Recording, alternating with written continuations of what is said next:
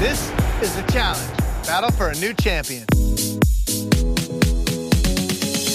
Hello, everybody, and welcome to episode 300 of the Right Reality Podcast. Your horse everywhere. Yay! Walter! Walter! Yeah! Walter! Walter, the cat's so excited for episode 302. Look at him. He just jumped right into your living room. Oh my god. Just dove right at your screens.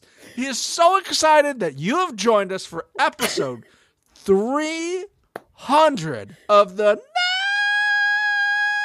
number one. Hell yeah, baby! Oh my goodness gracious. We made it, Mix. Here we are. 300. it. Hooray! Oh my God. Who would have thunk? Who would have thunk? Look at us. Look at us. Who would have thunk? My goodness. Hello, everybody, and welcome. Thank you so much for joining us here on episode 300. Maybe some of you are finding us for the first time. Congratulations. This is your home now. Pull up a chair, jump on in the pool. The water is We are fun here. and warm. It's like a big old lazy river. That's what we're here for.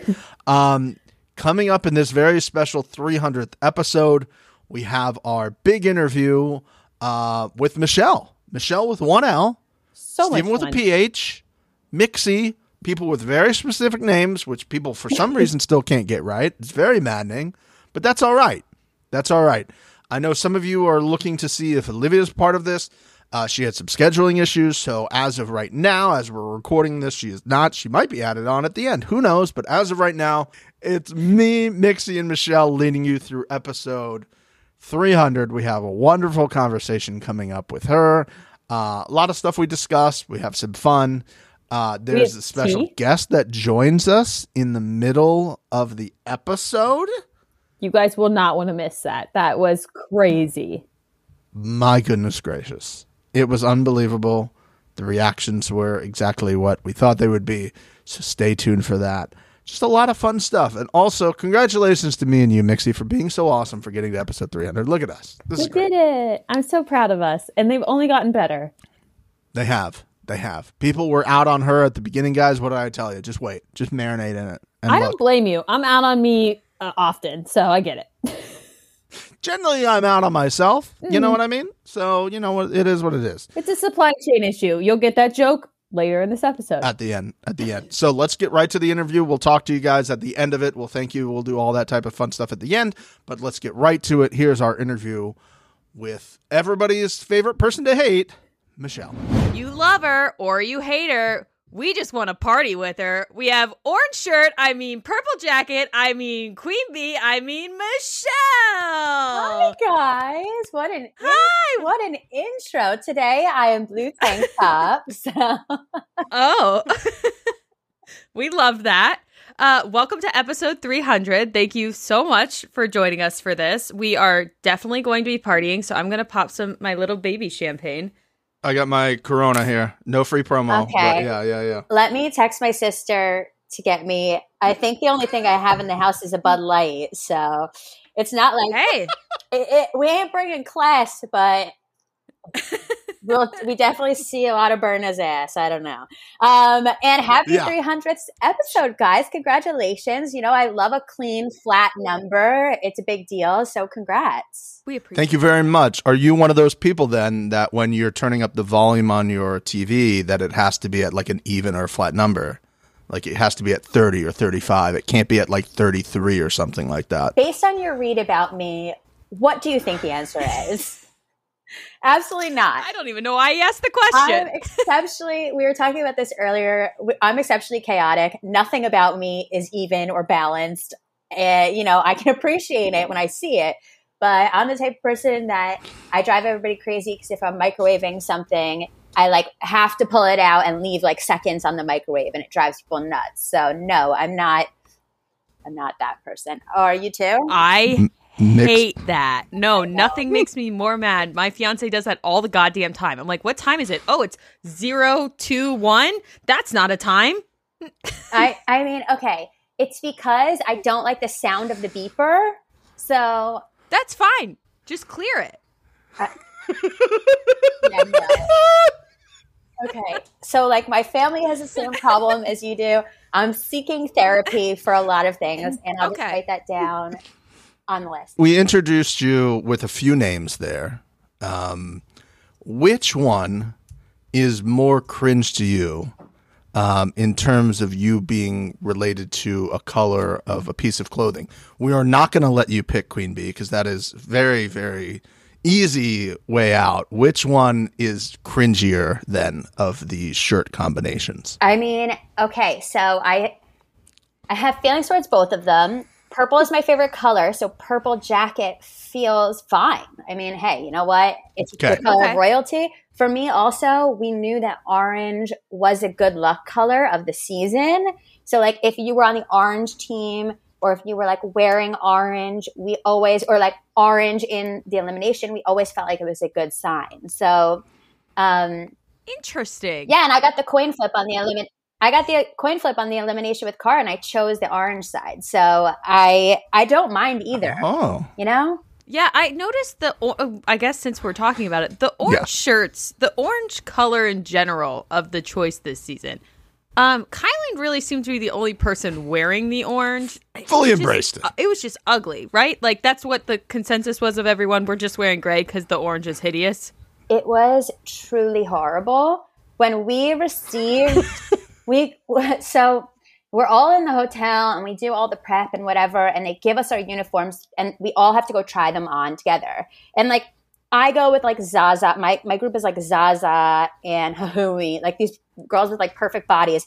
And i'm like seeing this yellow on them and i'm like oh my gosh i guess they're pulling it off but like if they can barely pull it off i sure as hell cannot it was not flattering for my skin tone. It wasn't flattering for my curves and my edges. It was just there was nothing about it that was doing me any any justice or service. So I wore gray the whole season, which also isn't my color, but I'd rather be drab and dreary than, you know, an Oompa Loompa, I guess. I I thought the gray the gray was nice on everyone. I thought it was a bit more flattering. Since we're talking clothes, how did you feel about them removing your ability to flex fits in the interviews? I mean, you had to have been pissed. I I love. I always they? sat around waiting to see what free people shirt you were going to put on for your interview, and I didn't get that this season. How did you feel about that? It was tragedy hath struck when they made a decision to keep us all in the same clothes. I don't really understand the rhyme or reason for that. I feel that maybe because some Oh. of this cast is uh, has some challenges in the confessional department. um, they needed to have a, a little bit more creative liberty with how they stitched it together. there you go. Um, there you go. so I feel like that could be the reason, but it, they really, really did me dirty because then I had to wear my hair that exact way the same all the time and the same jewelry, and I wasn't loving h- h- how my boobs were boobing in that top, and I just, uh, it just wasn't it. So they didn't tell you? Yeah, that's what I was gonna say. When did they go? Oh, you're gonna have to keep this same fit all season now, and you're like, yeah. Okay, so so we Wouldn't had the first so we had the first thing where we were like in the arena or whatever, and we were wearing I was wearing like Right. a drab top that they en- ended up like I don't know they they messed it up in the in the wash and it was all funky and I was like how can I wear anyways besides the point. So after that they were like we want you to bring us three interview tops. I was like okay whatever. I gave three three options Ah, and they chose one of the three. And you'll see, you'll notice in some of them, like one of them, I was talking shit about Raven or saying like I think Raven should go in. I was wearing a blue top that was not uniform with either my in- first top or my second Right. one. So my first interview, that's what they had chosen, and then I guess they didn't like the way it looked, and they switched me to something else. So uh, I didn't really expect to be in that the whole godforsaken time, but here we are. I definitely would have done something different with my hair. Uh, I will say you were the person that we realized we cracked the code because don't we were say we, here- Stephen. You did. I was I was blissfully unaware. You helped me crack the code there. I'll take the credit for it. Um, we're a team, episode 300, but that's all right. I'll take some of the credit here. Um, but I was like, "They- are they are they just doing these interviews like at the end of the season? This seems incredible. And then you popped up. I'm like, oh, my girl's got a tan now. Yeah. Okay, there these tan lines are different, and that's what th- I was like. Oh, they're making them wear the same thing. Uh, Investigative journalism, right here at the number one. yeah, it was crazy, and they got more. They good good job on picking picking that up, uh, picking up on that. But they also like they got more particular about it because at first like i had my i would like push my hair back sometimes i'd have it to the side sometimes i was wearing the same thing but it kind of switched up then they took Yeah. they took pictures of us and they put it in our rooms near where Yeah, we would you get go.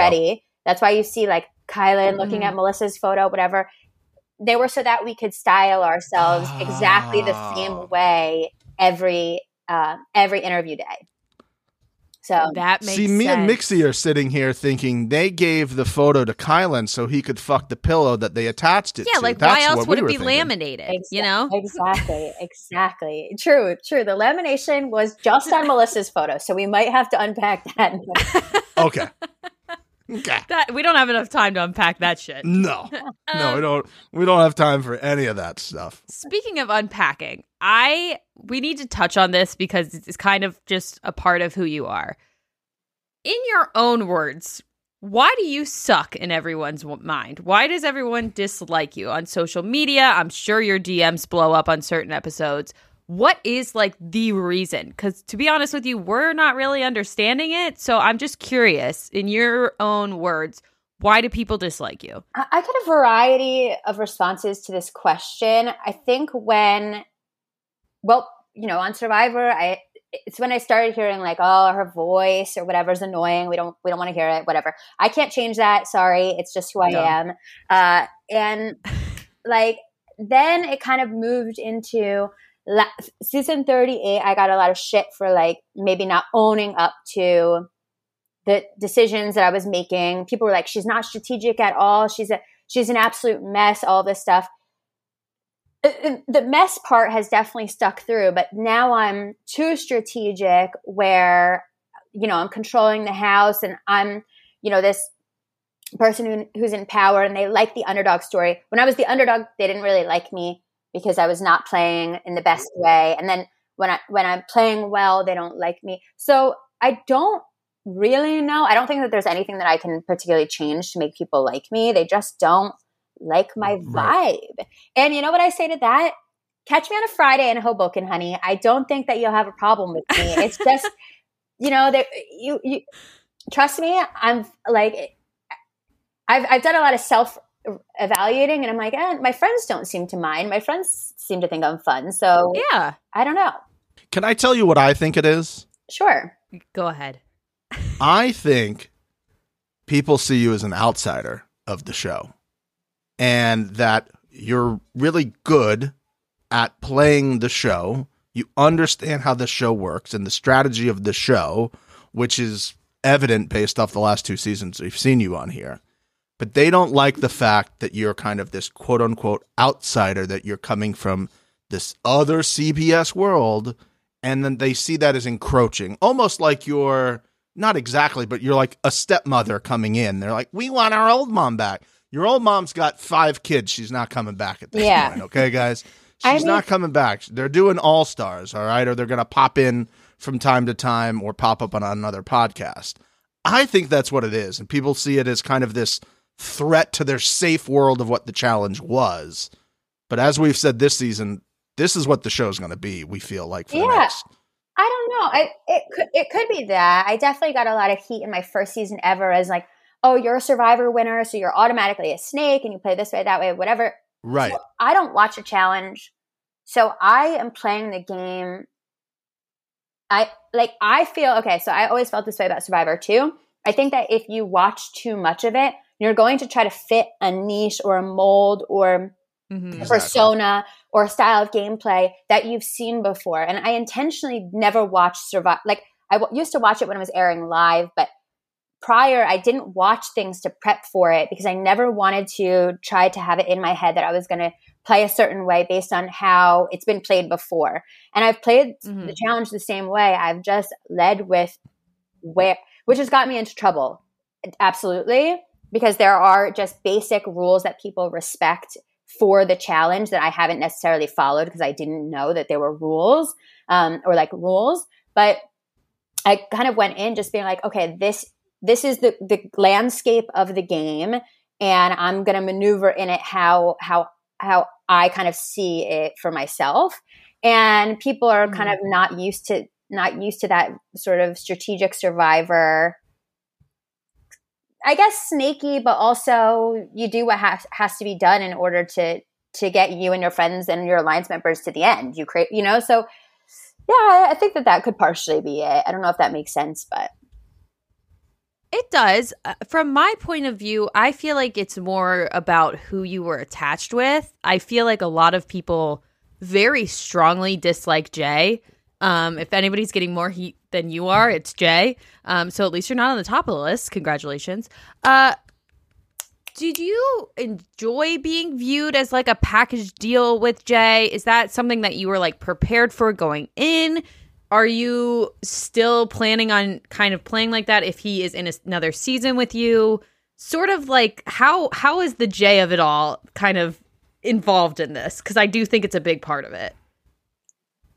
it's definitely been tricky. Um, I would say even going into Ride or Dies, it was tricky. Our relationship prior to Ride or Dies, yes, we had a very strong relationship. You can see that we're not just two people that were slung into a pair together. We have a lot of history.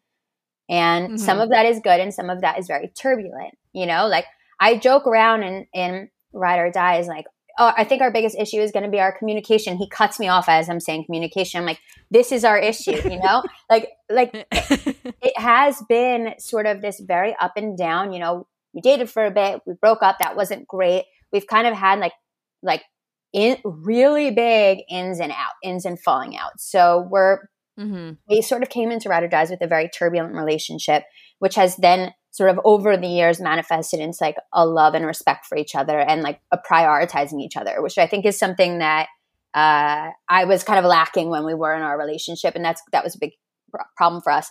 As this game progressed, I felt that his like I, I felt that again, where his uh, prior, prioritization of me was kind of falling again. And that's when I started to get a bit like, this is not a you game, this is an us game. And if you're going and making deals, you know, saying that you want to throw Horacio and Kyland in without talking to me, I understand you think you're protecting me because um, you think that if I know I'm going to have blood on my hands, but really it makes me look in the dark because either way, I'm going to be linked to the decisions that you make. It's about talking No matter with- what. No Yeah. matter what. So you think you're protecting me, but ultimately Horacio and Kyland are holding a resentment towards me for this. And I didn't know anything about it. Whereas I would have supported you either way. But, you know, I want to talk through the options to make sure that you see we see all sides of it before you just jump the gun and you Mhm. talk to Emanuel and Corey and Callum and all of these guys about the decision that you're going to make. So uh, I think our communication started to crumble, and that's where we're seeing conflicts between our relationship. And I don't know where that necessarily leads us for the future. I think we'll always be friends, and I think we'll always, I'll always have his back a thousand percent. But um, hmm it's tough. I mean, he called you a little brat the last episode, so I don't know if you caught that one, but that was nice. He eh, throughout the season just kind of got deeper and deeper, deeper with his like arrogance and like I, I saw a lot, and I also agreed the way that he was talking to you towards the end of the, your time. It just it wasn't the best look. So it wasn't it. It wasn't, wasn't, it. it. Yeah, Um, I was just like, my, my guy, like, you you guys aren't adversaries. You know what's going on here? You're talking to her like she's an idiot. Is he like receptive to you being like, "Hey, you're being an asshole," or does he get like more defensive and more of an asshole? I think he, I wouldn't say he's recept necessarily like receptive of it. That's not Uh-huh. what I that's not really how we were. I, honestly, I could be a fucking bitch to him too sometimes. And his like, I don't like the way that you talked down. Like he's very good at like taking time to process, being like, I didn't like the way that you talked down to me in that conversation. He'll pull me away from other people. Cause I'll do it in Mhm. front of people. I'll be like, Jay, shut the fuck up. Like whatever. And he'll be like, I didn't like that. And he'll be like, here's, you know, so he is in that sense, we have good communication. Notice when the when our conversation devolved, it was just when we were alone. He waited until Berna was there in order for us to have an like transparent conversation. And yes, did I love the way he talked to me in that? No, but I think he was frustrated with the fact that I wanted something different than what he wanted. Mm-hmm. And he Right. felt like I was not having his back and defending him because I was defending the girls. And in my eyes, I was like, well, for me, I found out a week ago that we weren't all s- on the same page. So I'm not defending them and not defending you. I'm defending us as a unit, which is what I thought how I thought we were playing the game. So sometimes it can get spicy between us. That's that our relationship has always been like that. But um, at the end of the day, I know that I think that his intention for me is traditionally really positive. As we're watching as the audience at home, it, it, it appeared, and what it sounds like you're saying is it, it appeared that you guys had a huddle up all the time where every single decision is being made. And what it sounds like you're saying, just to clarify, is there was a bunch of stuff that he was doing without you being aware and maybe doing things too late or making deals. And then you're like, bro, you got to, like, I'm trying to work with you here. We're, it's supposed to be me, you, and then we're going, but you can't do this other shit and not let me know. So Mhm. he was doing stuff that you were unaware of. Is that what you're saying? Yeah, absolutely. And you know, a lot of the girls felt this way. This was not just me. You know, we would get so a lot of the times decisions would be made and we would be the scapegoats. Oh, the, the girls as a unit have decided that this is what we need to do, whatever. It's like, okay, so you don't want the blood on your hands. Like even decisions we made as a group, it was like the girls, you'll Mhm. notice early in the season, the girls decided this, the girls, it was like, what are you talking about? You just don't want it to fall back on you because you want all of your relationships Right. to look good. And it's really easy to just blame all the girls. But as the season progressed, this unit of like Jay, Emanuel, um, Corey, and Callum, when he was in, in the game, were, you know, they all shared a room together and they all had these sort of bro ups. They figured out their targets, Horacio being number one, Kyland being in there, and they were just like guns in their direction. And that was never relayed to me. It was relayed to Berna. It was relayed to Mariah. But I think because of my relationship with Olivia and Nurys, um, that was never passed to Yeah. me. And I actually found that out through Mariah, which is why then I had a conversation with Jay being like, why was I not in the loop on this? And hmm um, and yet we see Horacio oftentimes blaming me for for that decision. And I mean, hey, you know what? It is what it is. I'll take the blame for anything that happens in our alliance because you know it just it, it is what it is. I can't change your mind. But I was getting frustrated that I was not like I have a discussion with me about it because I can pro and con list you, and then we wouldn't devolve into the place that we devolved into. So, uh, yeah, it was a little bit frustrating, but I think that's also where the conversation where he's like, "I've protected you this whole game," that's where that conversation is stemming from because he's like, "I'm saying that I am frustrated with some moves that he's been making behind my back," and he's like, "I don't care. I've been protecting you." So that's more context Oh, maybe to that decision, that conversation.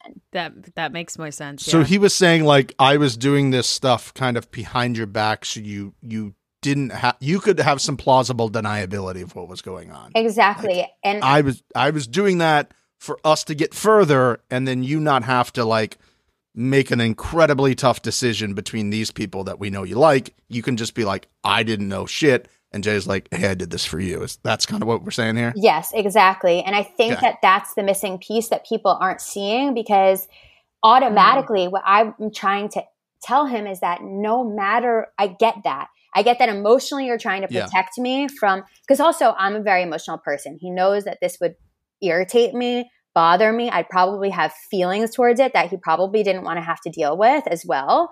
Um, like that's, that's probably. Men don't want to deal with I mean, women's that's feelings. fair. I mean, I mean, honestly, What a- you know, I think he's he knows when certain things might cause some sort of meltdown for me and tries to sort Yeah. of protect me from myself as well in some ways. So I think that his intention was good, but what I was trying to say to him is like, but either way, I'm getting looped in with the decision. So I plausible deniability or not, people don't believe me because people think that I know what's going on, Yeah. and when I don't, I look stupid as fuck. Yeah, that makes that makes sense. I I I do. You actually just led me into something perfectly. We love a good Michele down. And as you just said, there's warning signs. Yes. Sometimes we need a bit of a warning so we can board Yeah. up the windows and the doors. What Yeah. can we look out for as a viewer to know that Hurricane Michele down is on its way to touch land? we got to get our bottled water ready. Okay. You know, we have to make sure we have all the batteries and the flashlights. you That's know, all the things that we That's need. fair. Fill the Yeah. bathtub with water. You know, I get it. Oh Uh-huh, yeah. yeah. just all the essentials. You know, your go bag. You got your portable chargers ready. You know, all of it. I hear you. Okay, so traditionally, what um when the Michelle Town I like that you started that by saying traditionally one of these It's is so professional. Like she really does know what the what the the points are. It's like talking I to a meteorologist. Traditionally, they're going to be coming in from this way, and the storm There's- surge is what you really need to be afraid of. there's a northern wind coming in from the west, and when that Yeah, yeah, yeah. a lower wind. No, um, okay, so I I think that there's a few warning signs that you can look for. The first being uh, some sort of emotional decision that I have to make in the game that I know strategically is probably smart, but emotionally doesn't match with how I feel about the person. And then there's guilt underlying there. Got it. Okay. Uh, Got anytime it. that I'm Uh-huh. stuck in a position where there's like the people that I'm working with on this side want me to do one thing, and people want, on this side want me to do Mm. another, and I'm stuck in the middle, and I have to make a decision that's going to hurt one side and then the other. That's definitely a big one. okay. Um, Mhm. anytime that somebody kind of uh, calls me out, comes for comes for my character, or is mad at me in some way, that then I have to live in a Mm. house with them and be surrounded by them and their negativity all the time. That is it. That's like one of the ones that are like brewing for days, and it's like a storm. It's like a it's like Uh-huh. a, a category three when it hits Florida, and then by the time that it gets to New Jersey, somehow it's a category five. It starts at a low, and then it sort of builds and builds and Yeah. builds. Um, Yeah, yeah. and that's that is a combination of time and uh, knowing that somebody hates me that I have to live with, and then that that sort of brews in that way. So yeah, basically people's emotions. I I I very um I pick any sort of empathic thing usually leads me Mhm. to uh, the meltdown. Okay, is there any sprinkling of Berna Bertha involved in that? A little Mm, Berna shower of Bertha. Berna Bertha could be This Uh, is this a is part. this is truly i mean this is like empath like empathy 101 is that she had my feelings in a chokehold Yes. because she really played on like like my emotional uh, she's like you're my number one i need you i love you you're my queen and i'm like shit i have to protect her at all costs even though basically every conversation that i had with her was really turbulent it usually it usually started with her uh No way. scolding me in some way, telling me a, Mm. a slew of series of things that I was doing wrong in regards to her, or our relationship, or minimizing her feelings or anything like that. And then Yeah. you get to a place of peace, and then and then it would somehow I misread something, or you know, it was like I would try to say the right thing, that didn't work. I would try to fight back, that didn't work. I would try to just apologize, that didn't work. So there was no real thing except just letting her run it, run it out, run its course, and then you could kind of go in, back away in peace. You know? Yeah, like letting a letting a toddler have their tantrum. Yeah, yeah. Yeah. Go burn off all the energy, start yelling through the house, Uh, and then do that. I just hope you got like an extra hourly rate for the babysitting. Like they, you got your like check, and then they were like, oh, you know, this line item is not overtime. It's Berna Bertha watch.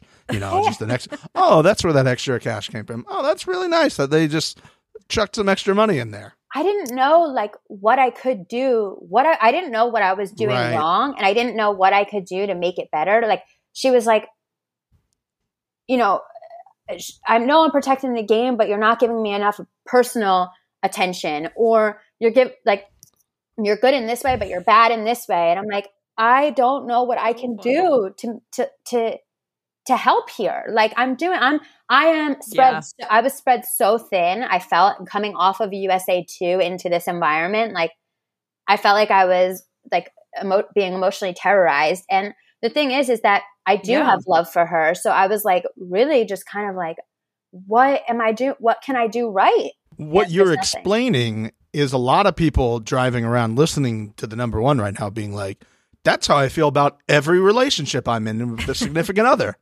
What Yeah. can I do? They don't feel like I'm doing enough. I'm doing too much. You won't listen to me. I'm doing and people people will probably listen to that like that's the conversation I have with my significant other every day. That's what happens in my brain every single day. I was, you know, I was in a relationship with Berna. I didn't know. I didn't know I was in a relationship with her, but I fully Exactly. was. Yeah. You were. My favorite part of it was every time I saw Berna Bertha having some sort of meltdown at any point in the season, you were in the corner. Like you were just kind of like being like, okay. Like you're sort of there just to make sure it doesn't go too far, but also like letting her feel like she was getting her her Yes. Voice heard. It was just so funny every single time. Like when she was going at it with Kyland, you're just like in like the corner of the screen, just kind of like waiting to make sure it doesn't You were like fucking Berna explode. Bertha Secret Service. I thought you were her Secret Service agent, and you were just gonna like Yes. pull her when the threat got too high. You're like, "Ma'am, we have to go. Ma'am, we have to go." I, it's you know a lot of like so the, the the fight that she had with Melissa, all this stuff. She had been having a mm-hmm. meltdown to me privately prior to that, and so I saw the storm cloud coming, and then it and then it went into the the fight that it did, and then me and Emanuel kind of like sweeped up the pieces after they just show Emanuel, but this was a long, long conversation that the three of us had in in the back, like you know, trying to talk through it. So a lot of times it was just I honestly felt bad that she was going through like such personal stuff that obviously seemed to be Mhm. sort of triggering her and cascading into the game and her not feeling important Right. or worthy or or understood or all of these things. So I was just trying to like bring her in and make her feel better and that somehow ended up just kind of making me feel worse and um yeah, it was like an emotion it was like emotional drain. The more that I gave, like the more taxed I felt and frustrated with her I I'm felt. sure. But I Yeah. feel like you're that person for everyone. Am I wrong in that? Mhm. I feel like you're, for lack of a better term, like the house mom. Like people come to you and be like, I got this issue. I just need to vent. Is that something that you feel? Uh, Do you think you're good in that position? Or is that like, hey guys, like, is there anybody else that can take this off my shoulders? I got a lot going on here, please. like, I'm doing a lot. I don't need all of your problems too, for Christ's sake. I think that it's a role that I step into in like my regular life as well. So it's not really Mm. and also like I unload on people too. I'm very like I very I don't know, you guys could probably pick up on this quickly, but like I will just be vulnerable like right off the bat. Like I really don't have any problem like digging in deep, asking the tough questions, like getting to the core of it. And so I give I give a lot of myself to people and usually I expect sort of that also in return. So I set myself up for it in a lot of ways. Um, I would say truly. And and this again is Yeah, because you're, like- you're like, hey, I did all this for you, and then you just like uh, ghost me. You don't even say hi in the hallway, or you're gonna do something that doesn't. Yeah, I can see how that's just. Again, you're uh, it, people listening to this. I feel like are going to see that you're much more relatable now than I think they've seen you before because you're mentioning things that I think you're Yeah. doing it on a television show. People are doing this in their regular everyday lives with nothing else on the line. And then you have to do it where there's cameras and money involved and all that type of shit. So, Yeah, I think these are, you know, these are my friends, and and everybody jokes like, "Oh, she has so many friends in this game," and it's like, yes, but they're my friends because I played a lot of seasons with them, and you have to understand Mhm. that watching back the show is a very taxing experience, and so after Spies, Lies, and Allies, like you know, Berna is calling me to like vent about an episode or me and Emanuel had a had a relationship. Corey has been my partner before and me and him talk and text every day. Like emotionally, I have been there and they have been there for me. And same thing with like Olivia and Nurys and Mariah. And so really like the they are actually my friends because they've been we've emotionally been through it inside and outside of the house. And I've maintained those relationships. I don't just get out of the house and I'm like, yeah, you mean nothing to me. I'm like, we're going through now the Mhm. experience of like watching it back, getting the hate. I'm going to check in on you if I see something like on social media or anything just to make sure you're okay on like a basic human level. And so the trickle in effect from that in the game, and then also like, you know, if Berna is going through something Right. or Nurys is going through something or Olivia is going through something, that's also how I respond in the game. Same with Corey. So then, you know, it, it ends up being this whole big alliance clusterfuck, but that was not my intent. It was just like, it was just more that, it's, per- it's the perfect yeah. perfect way of saying it. It's a clusterfuck. We've talked about on the show multiple times. You know, there there's when when eighty percent of the house is an alliance. It's not an alliance. like there's just, you can't have alliance with everybody on the show. It's just way too many people. But like when you look when you look when you look at who is running the final right now, like is that not my whole alliance basically? exactly. Yeah. People people want to go Jay's shit, Michele's shit. I'm like, they got their whole team there. Isn't that the point? Yeah, Isn't that the point? I mean, you know, obviously that obviously we lost like Ed, who Mhm. that was at the the hands of a purge, and me, and that was at the hands of a purge. But I mean, right? who else really in our alliance? I mean, I guess you could say Chauncey, I guess, but Oh my god, I forgot he was on the show. I do too. Sorry, Chauncey. We had conflict with him because of things that he had said about all of us like prior to the game. Yeah. So really we like who from Mhm. our alliance did we actually lose? Um Yeah. so yeah, people can hate on it. How how can you be in an alliance with half the house, whatever? But my half of the house that I was in alliance with all made it to the end. So I don't really Yeah, yeah. I want to say real quick before Mixie asks the next question. Um, in about 15 minutes for the, you guys listening, we will have somebody else joining us really quickly um, as Okay, as just yeah. a, a special guest for episode 300 Michele as well. doesn't that know. Michele does not know, so we have an extra. We have a surprise for her too. At this point, it's all good. It's all great. So it's fine. It's all fine. fantastic. all. It, listen, you're gonna be fine. Don't worry about it. Okay. I have fine. such a long list of people that would not be fine if they show up here. So I would have loved a little for Maybe you know they're what? on the list. Maybe they're not on the list. That that but that Bud Light is starting to feel a bit more urgent now. I Is do you need to go get it? Hey, go get the Bud Light. Go. We'll, we'll go do a we'll Bud- do a like, little. We'll do a little song and dance. I, te- I texted my sister being like, "Can you get can you get me a Bud Light?" She's like, "I'm walking Draco. Is this really a priority?" Yes, it is a priority. Yes. Yeah. it is Now a it is. Okay. now it is. you guys it. have me nervous. All right, hold on. Yes. Oh, two cans. Oh fuck yeah! I brought well, I brought options. Okay, because I didn't know where we were going and I didn't know how serious this guest was going to be, so I figured I'd bring you options. So I have a Loverboy Cosmo, It's very serious. Oh, yes. and Oh, that I've never seen that before. that feels like They're a more. This is just a canned Cosmo. yes, and it Okay. I feels think like that's the go. the more intense option of the two. And then a Bud Light is a classic, you know. Right, right. I don't know. You gotta have the Bud Light in the fridge. Yeah. I would go lover boy Okay. personally. I don't know if that makes you more nervous for who's coming, but that would be my go-to on this. I mean, I don't know. I've heard it all. I've heard it all now. You know, this morning I got this morning I got a notification that uh that Horacio and and Nurys did a podcast and that Horacio called me a witch in it. So I don't know what I thought I was cool with Horacio. Now I found out that he apparently hates me and that I'm a witch. So I don't know what I have a long list of people that apparently I have issues with that I didn't even know I had issues with. So let's just hope that this is not one of those people. I didn't even know he could say things like that. I know.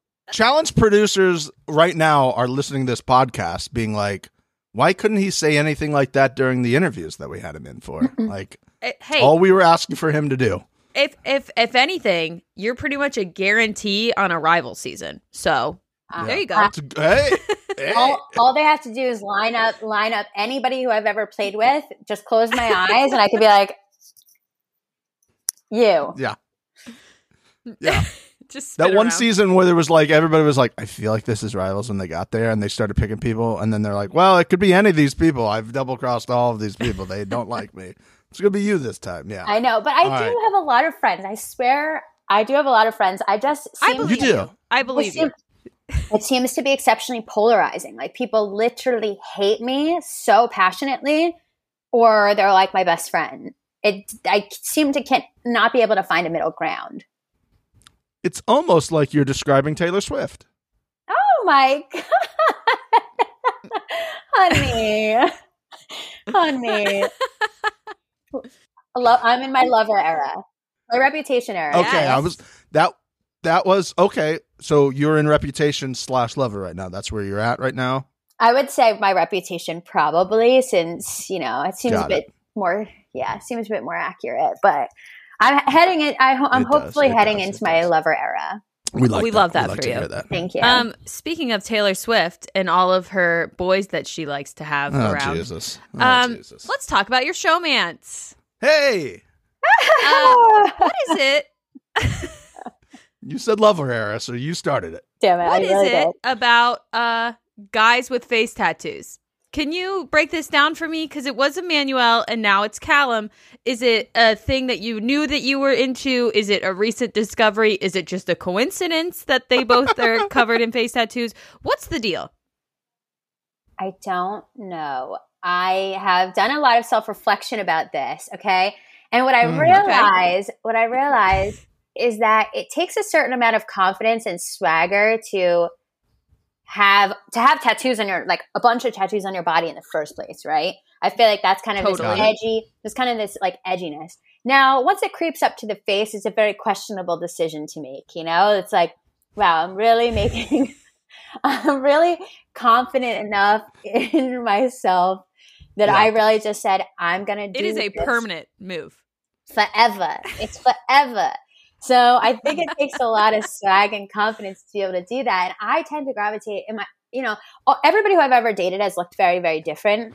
But the one kind of Mhm. universal thread is that they have like a level of confidence and like persona when they walk in the room. And even Emanuel and, Yes. and um, Callum are very, very different, but they definitely have that kind of confidence about them. Um, some would say Mhm. cockiness and arrogance, but depends on who you ask. Um, and and they, yeah. So I think that that's really the underlying reason. But it turns out that most people with face tattoos not only are they confident, but they're you know they're really, really not great with girls. Well, they're also cheaters. Yeah, they're cheaters. They might have girlfriends at home. You know, Yeah. some might say that. Some, We're not saying that. Some might some, say that. Some might say that. I know. I was. Yeah. I literally looked. I looked in the room and like at one point I actually like started crying and really scolded Jay about this. But there was a point where I came into the room and it was like Emanuel, Jay, and Callum all sitting there talking about me, and I was like, "Oh my god, this is so weird." And Jay was like, "Look, Worst it's, nightmare. it's your ex, it's your recent ex, and it's your future ex." And I was like, "Right." So I was like, okay, so here's what we're gonna do this week, boys. Get in line. Get in line. I'm gonna just go jump in the pool and put some weights on my ankles. I'll Yeah. see you guys later. Exactly. Oh my God, that's incredible. Exactly. But to be honest with you, I worked with all of them. I mean, I love. I, Lord knows, I, I love an ex. Cool with your exes. Yeah. Yeah. I was about to say. I was about to say it, wor- wor- it works out well for you. I know you had. I think you had mentioned somewhere else that you had not officially known that he was seeing somebody until it aired. hmm Confirm. You can confirm that report. Yeah. So, um, I had like a podcast or like ma- like a podcast. Some of the podcasters get the the episodes a little bit early, and so somebody reached out to me, being like, "Hey, did you know?" And I was like, Ah. "I did not know." And I was like, "What do you mean?" I'm finding out right now.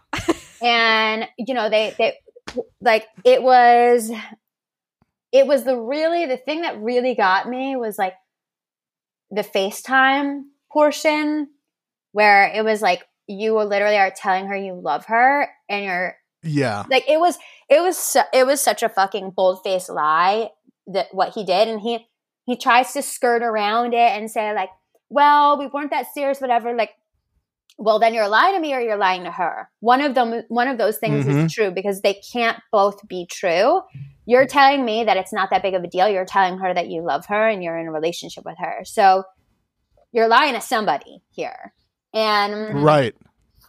yeah, I felt so I felt so fucking deceived because the lengths that he went Yeah. to to make me feel that we were in a relationship, I would push him away and he would go to extreme lengths to pull me back. If he if he sensed even a slight slight distance or cold shoulder from me, he would go into overtime, you know, making me pancakes, making me dinner, Mm. bringing me coffee every day making sure that if I didn't sit by him on the bus, he would come by me and be like, "Why aren't you sitting by me?" Like it, he had to be. If he didn't see me for an hour because I was in an interview, he'd be like, "Where's Michele? I haven't seen you all morning."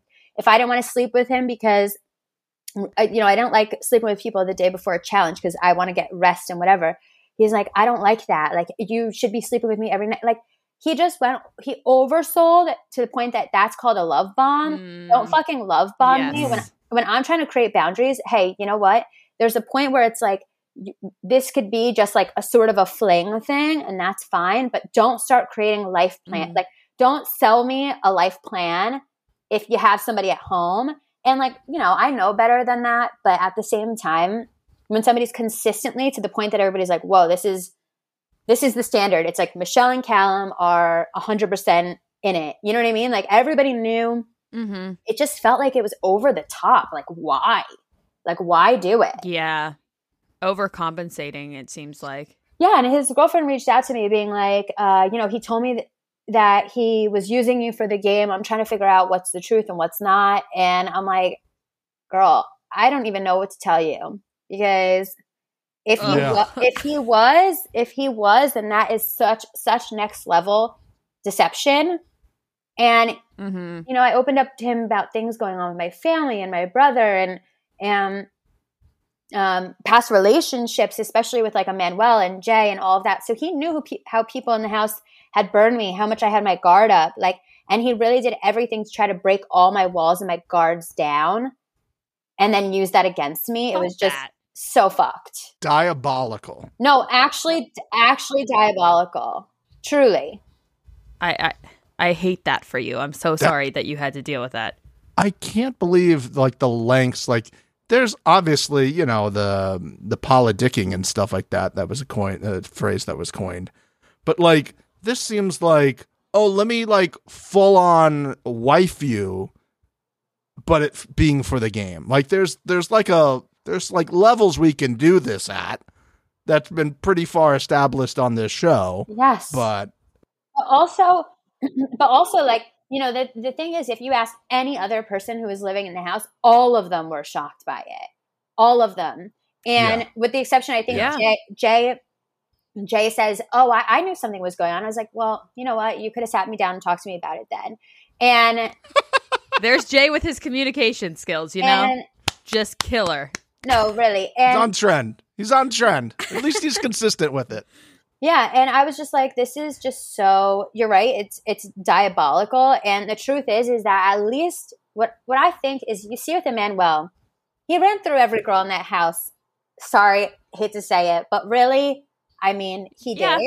And all of the girls knew what was going on, and they were able to make a conscious decision of whether or not they wanted to pursue it. And so, Mm-hmm. listen, I I think he knows that I wouldn't have because I really am very very like a boundary person. So maybe that's why Yeah. he kept it from me, but at least give me the opportunity to choose whether or not that's something that I am okay with.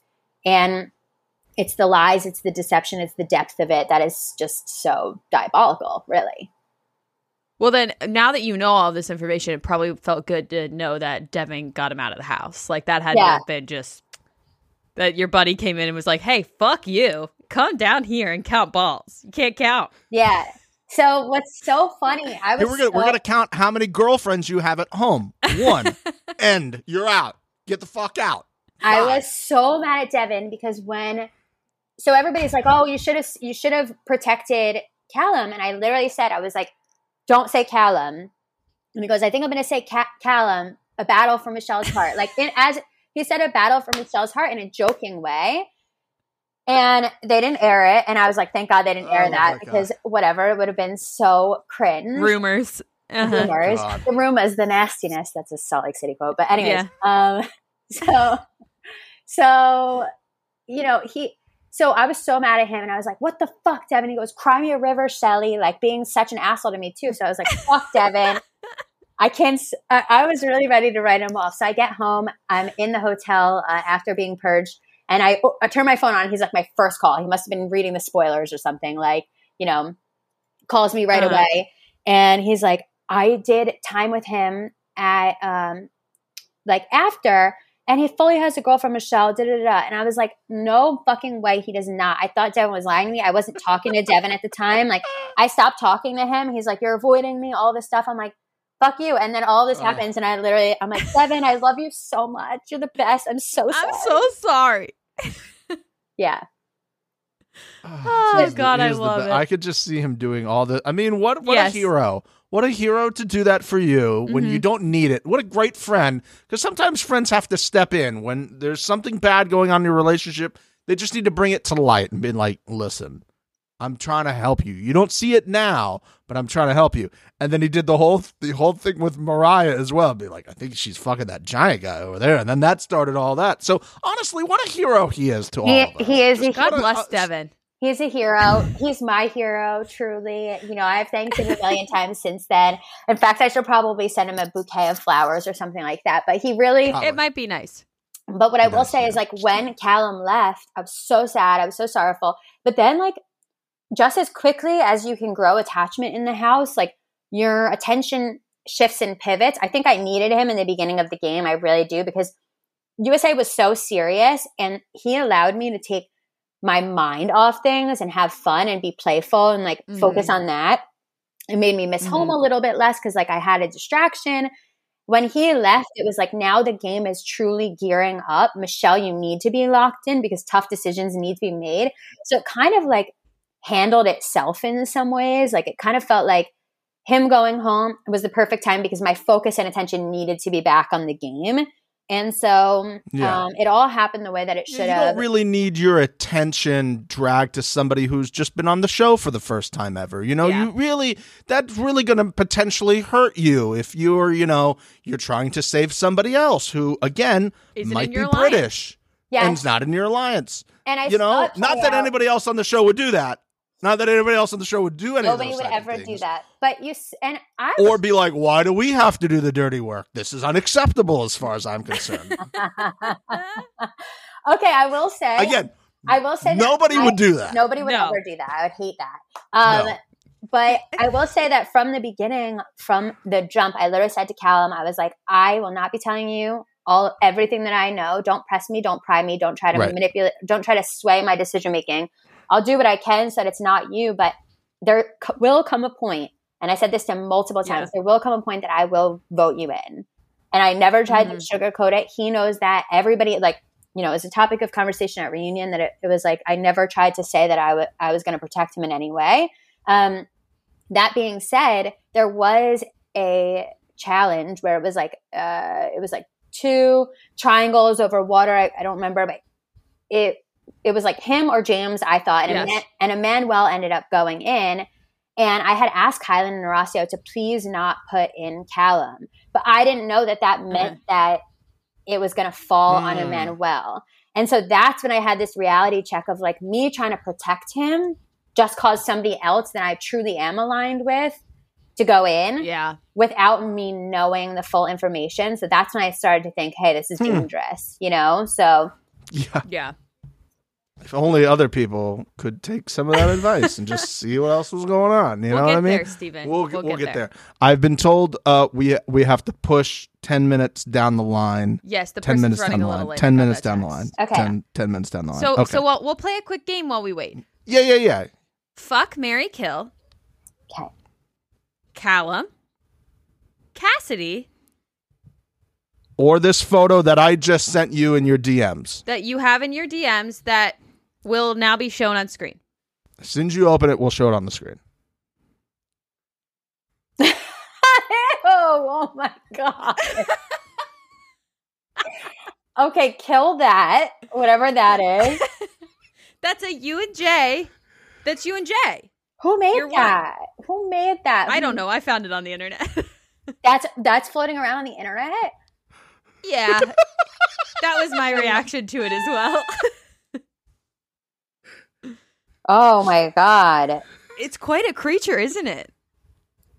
Ew. What's this person's name? If we had to name this person right now, what is this person's name? I don't know. And know. again, It's giving Tammy. Oh, giving I like Tammy. Tammy. Okay. I like Tammy. fuck, fuck, Mary, kill. Callum, Cassidy, or Tammy. Honestly, kill Tammy.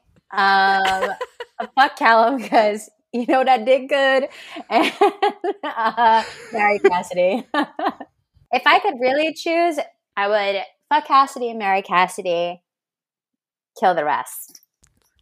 I think we all were. I will join you in that. I was very jealous. Um, I was like, uh, just another L for me. Michele's over here doing all the things I want to do. Bro, honestly, I'm just sitting here watching it at home. When I fall into a dark place, I think of that glorious moment. But honestly, I wasn't even initiating it. She really just dipped down and just started making out with me. It was the most unexpected thing. And I said, Hey, who am I? If the universe wants this for me, who am I to deny the universe, you know? What a That- sweet little tasty treat, you know? Yeah. How great. How great for you. Just you're sitting there minding your own business, having a lovely drink, relaxing in the house, hmm and then all of a sudden this angel's just like, "Hey, you want to do this?" okay. Well, why not? I know. Let's go. I know. It was wild. I just got a text, Stephen. It seems as though our surprise guest is Okay, yep. ready. They're so they're about to join. Here We we, go. let her We in. might hear the audio first okay, it's a girl. before the video. Okay, it's a girl. so joining the podcast, we would all like to welcome Laurel. Hey, what's up? No, we're just fucking with you. this is an audio clip I got. She's not here. No one's coming. No one's coming. No one's coming. I'm so sorry. We had to do it. Oh my god. Oh my god, I kind of have to pee. I, I feel like I just let a little pee out. oh my god, I hate you guys. I'm sorry, we had No. to do it. No other podcast is doing that shit. I was like, does she know I'm here? Should I just be quiet so she doesn't know that I'm in the podcast? Like, I, I literally, you don't understand the, the layers of thought sorry. process that I just went through from like, how am I going to handle this? Uh, what do I say? Do I introduce myself? Do I shut up? Do I pretend I lost contact? Oh, I thought we were cool with Mixie and Steve. They're gonna just drop this you're shit on me. fuck me like this? I literally was like, I was literally like, I can, I can pretend my internet went out. You know, fall off the. yeah, you could have. Wow, you guys are cruel and fucked up. I'm using this old janky computer.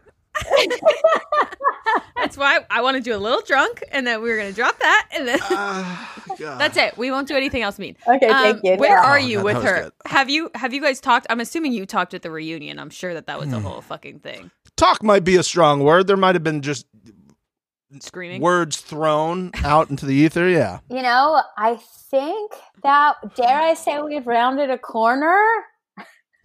Oh, No, guys, no, maybe a base, maybe first base. No, No? no, Oh, I no, no. that's weird. Um, I think it Oh. turns from haters to lovers. I think that's that's that's what I'm foreseeing. I really have tried to push. I've really tried to push that with her as well. I said, "Listen, I I understand. Maybe you don't like me right now. Do we need to kiss it out? Like, because I, I am in that era right Mm. now, and I'm. But Mhm. um, no, but I think that I, I don't. I think she doesn't understand me, and I think Laurel Mm. rejects Yeah. anything that she doesn't necessarily understand, and so um, that's fair.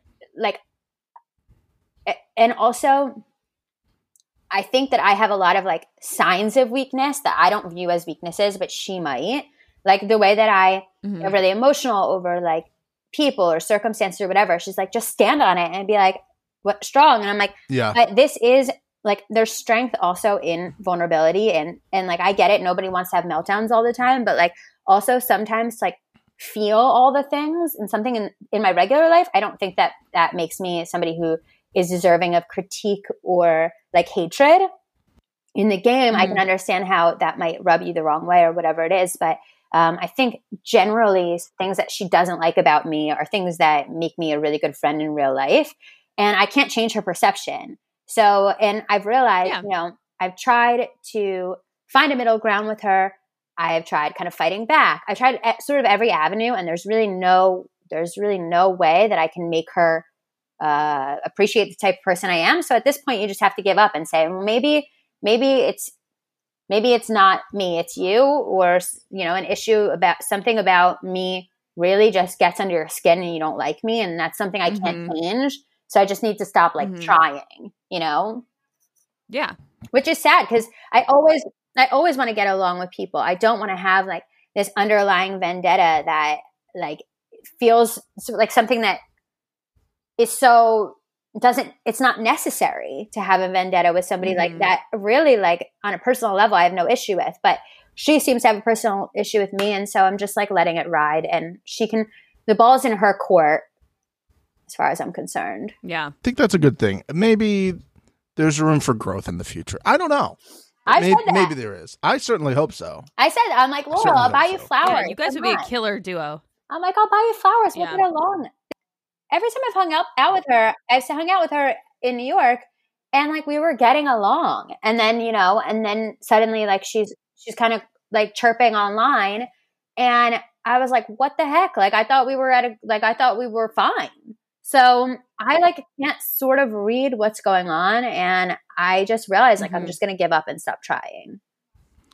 Do you think there was anybody behind the scenes that was like maybe additionally throwing fuel on the fire that you either like to me that would make sense. Not again, not that anything like that would happen this year with other people involved, where people not on the show or in e- other people's ears Contacting chirping people, telling them shit. saying Yeah. shit. That would yeah, be nobody would do that. You know, No, never. that would be a Can't- crazy thing to fucking do to people. You know, I think Can't with just ruin Cara, your Cara, they're not on the relationships. I think with Cara, I think what we see with Cara choosing me probably comes from it's probably twofold. The fact that she thinks that she could beat me, coupled with the fact of, you know, people who are kind of chirping, whether that Yes. be fans, like we need to get Michele out, or whether that be um, hmm other people who have played with it. I don't know. I don't know where that's coming from. But with Laurel, I really just think that it's some sort of like true, true, deep seated issue that she has with me. And I have tried every which way to try to, to squash it. But it just, I don't, maybe we're just apples and oranges. I don't know. So let's talk. Let's talk about Car. Your victory against Car. Congratulations. Thank you. Um, you were you were.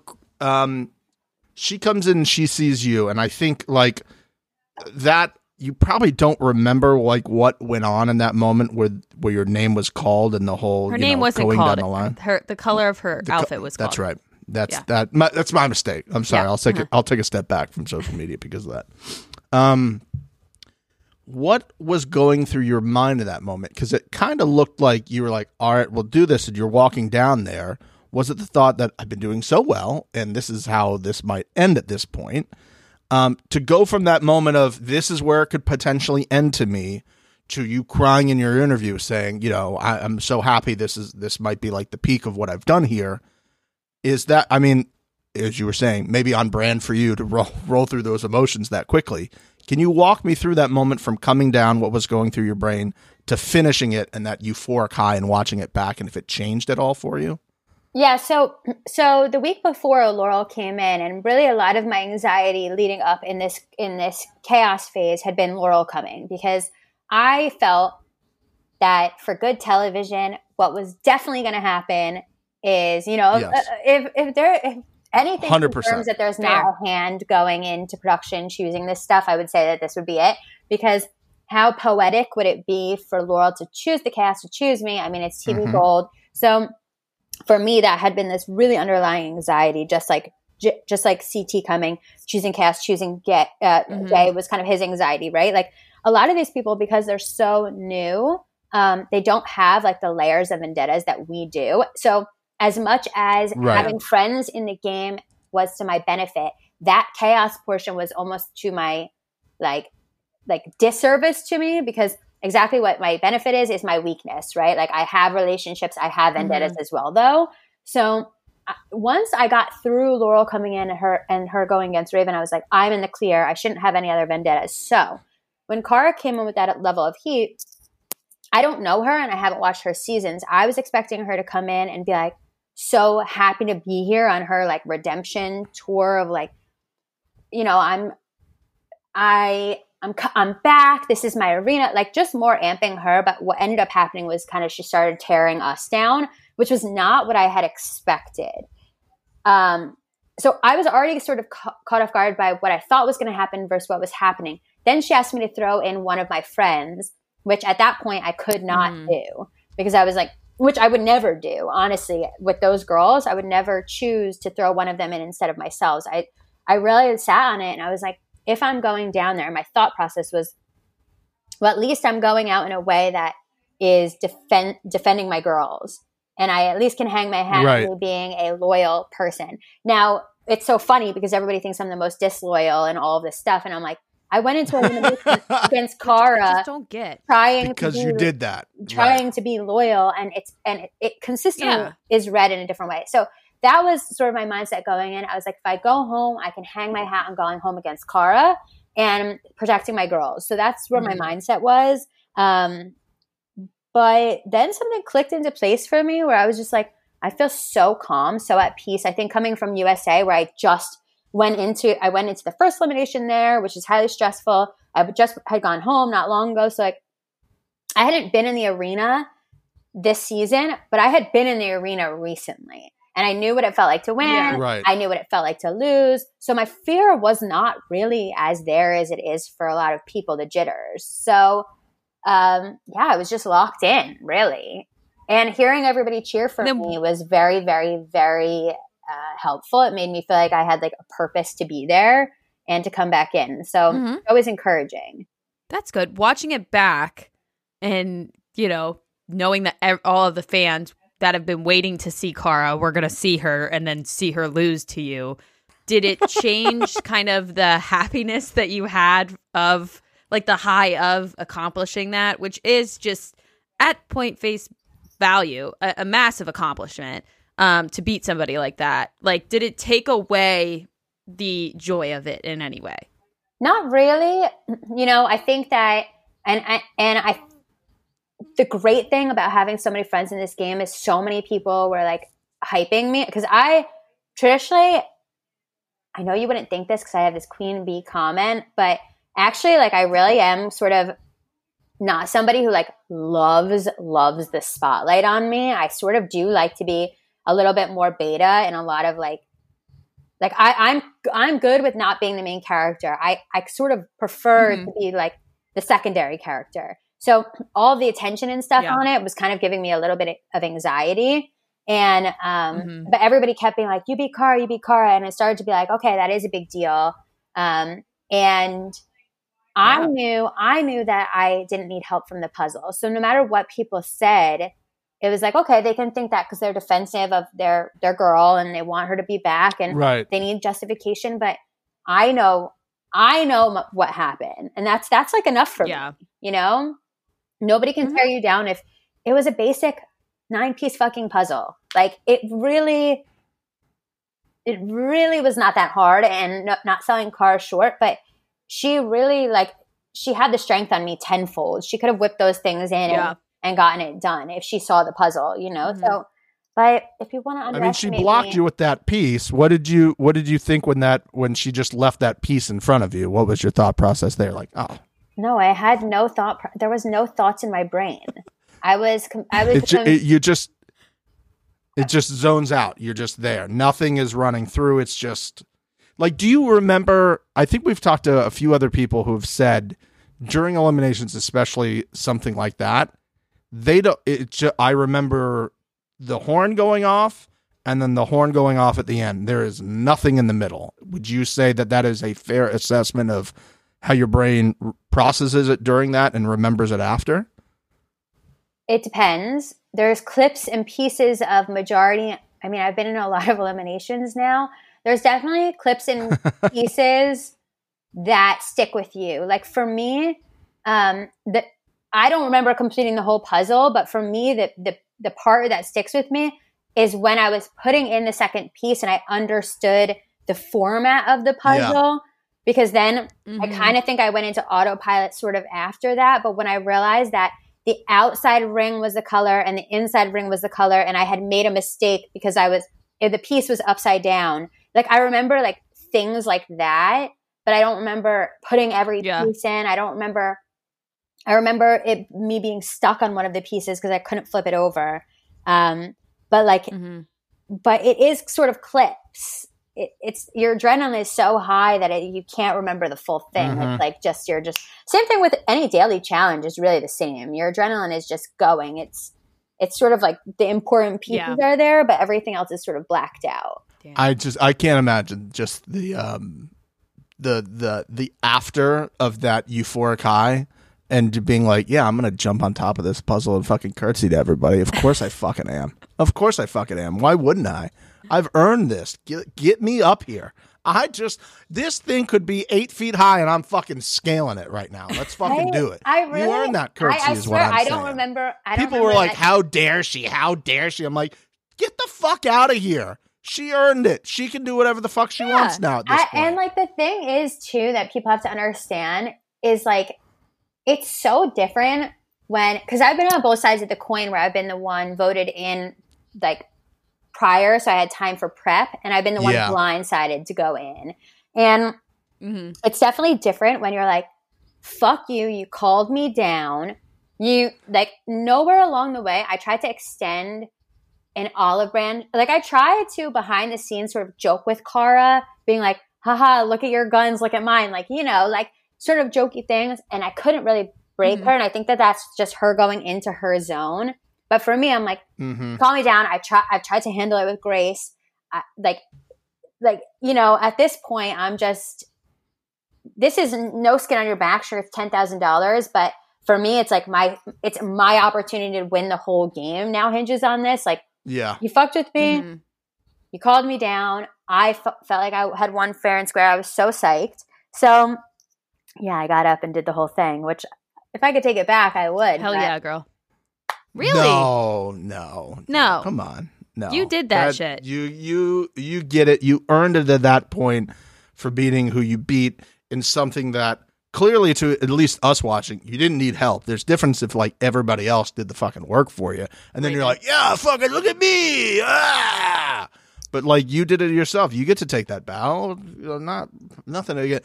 I will also say when we talked to Cara, she said she was looking for somebody to not name names to do what you did. And she claims that if you would have said somebody, she would have just gone to the next person and hoped that they didn't say anything. So whether that's true or not, it's so interesting because you know I've talked to the other girls and a few, one or two of them did say that they would have said it a name, which is very interesting because it never even Yeah. crossed my mind as an option to say one of the names. Like it was just like, no. wow, you're gonna look you? like really shitty if you say a name.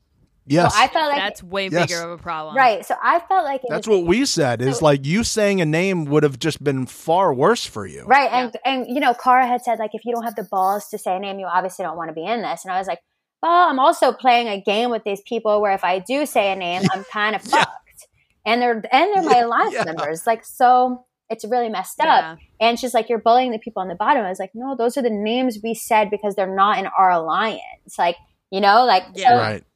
so they're down there for a reason. We've already said names. So you want us to say names that are not the names that we've already said. That's She knows how this works. She knows. I- she knew, and I think She's by been there many a time. She knows how it works. I'm like, she started with me. She knew it was gonna be me. I think that Yeah. I think Yeah. she knew. It was written in the stars. It was written in the stars. Apparently, Paulie thinks I'm a snake. I didn't know that. Yeah, that came out of left field. He said he didn't say it, so Yeah. I'm gonna believe him. And I like Paula, and I, I, I'm sorry, I like Paulie, and I like Cara. I have no resentment Uh. towards towards them now. I think she didn't, you know, they don't shouldn't really know me. So, and I do look like I'm somebody who's easy Mhm. to beat. So, I mean, why not? Is what it is. I hear you, girl. Damn. the uh the the fans at home have have spoken. They asked uh, a longtime contributor to this podcast, my mom, Mom LaFranc, come back. Um, she's been out for a while, so Mom LaFranc actually has a question for you. I'm going to play the question. This is from my mom, Mom LaFranc.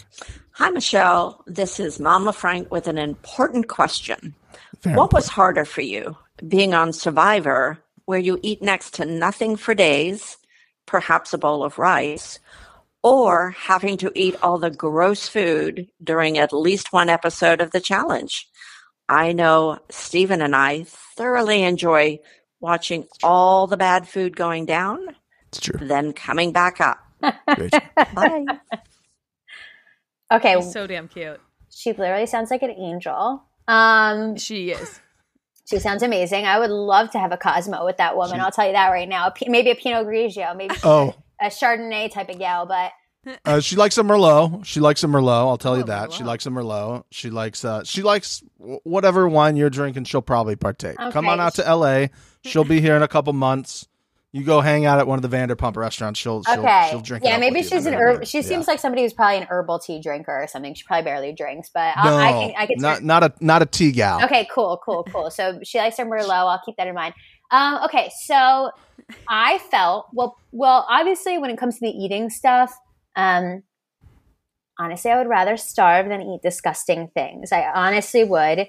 Uh, the, the oil went Ooh. down easy and came back up and easier and it was just so it was really i mean i still i went to italy this summer and i had like an oil pasta and i actually had to exit the building go into the parking no. lot and throw up because i really like the it's like you're scarred from the oil um but Ugh. survivor like when you really if, if if we're taking the food aspect out of it um obviously you can't take the starvation aspect out of it but what's harder survivor or the challenge um i've given this a lot of thought and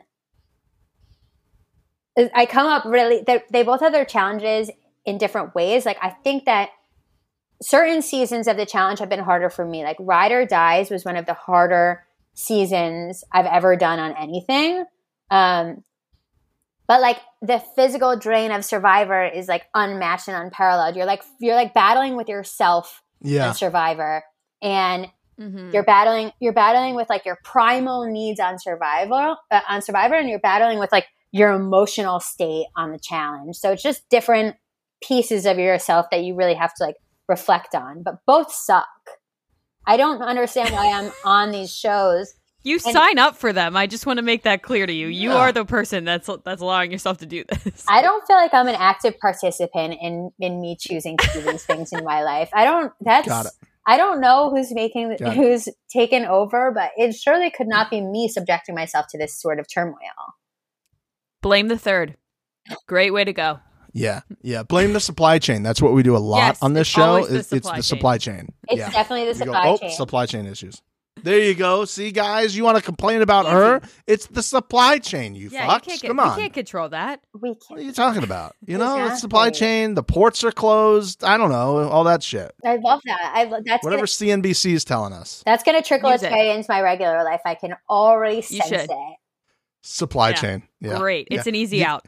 You're gonna have another drink tonight? Yeah. Supply chain issues, bitch. Obviously, guys, when you see me on a, Obviously. when you see me on another season and there's a supply chain quote in there, just know Oh, that it's a oh, God. nod to you guys. You need to use it. When people are like, "Why'd you vote me in? How could you do that?" You don't understand the supply chain. It's a product. There's a the huge supply chain issue. Yeah, it's not me. It's It's you, it's not you. Trickle down. Yeah, it trickles down. One of my favorite comedians has a whole bit because he said, you know, his his brother was in the army and all this was going on during Iraq and stuff like that. And people would come up to him and be like, "Hey, you know, what do, what do you think about the war?" And he said, "What I would say every time is he would say this line, and then he says, you immediately have to walk away. And by the time they realize it makes no sense, you've disappeared into the party and people don't know what's going on." He goes, "So what you say is, last time I checked, this is America." And then you walk away, and people go, "That doesn't make any fucking sense whatsoever." Shout also, out a Steve. great way to you could use that one too. I feel like that also So you could use both of them. that also might make its way into my day to day. It, it's Can't really to I like it. it. I I pick up a lot of idioms and, and and sayings that are slightly strange. It's it's part of my my charm and allure. Yeah. I don't know where I It's part get- of your champagne problem. It really is. It really is. And I don't know where they come from, but these things, they're like earworms. Like what you just said is now like one might be embedded in me and then it, and then I won't Nice. be able to stop. It's like it's like a tick where like I have to use it. And you don't know where it originated from, but like one it's and it's weird because one might stick and the other might not. It's like not intentional. It's like yeah. something clicked in me where I was like, oh, that's that's like an itch now. Like I have to say it over and over. So uh, yeah, you never know. One of those might stick. We've had people reach out to us before because we're because we're the number one, and people go, "My boyfriend has heard this before," and we'll just randomly go number one, just like randomly throughout the day. You'll just drop that line. I'm like, "This is what we want. We want those things to stick around. People use it in their day to day basis." Supply chain. Another Supply chain. another one of our good reliables is I'm sorry, I'll apologize. Let's take a tep- step back from social media. You know, we'll do some seminars. grow. We'll re- Learn and grow. Learn and grow. Oh, I'm a big. I'm I'm really on a big learn and grow phase of my Uh-huh. life. You know, I've done a whole Yeah. Yeah. guys. I've learned a lot. I've ref- I'm in a Yeah. period of reflection. reflecting. I'm Yes. just Oh, are you manifesting? Are you manifesting? Are you I'm doing manifesting? I'm, s- I ha- I'm not in the manifestation portion because I'm still learning and Okay, growing. you'll get there. And in order to manifest, Supply chain.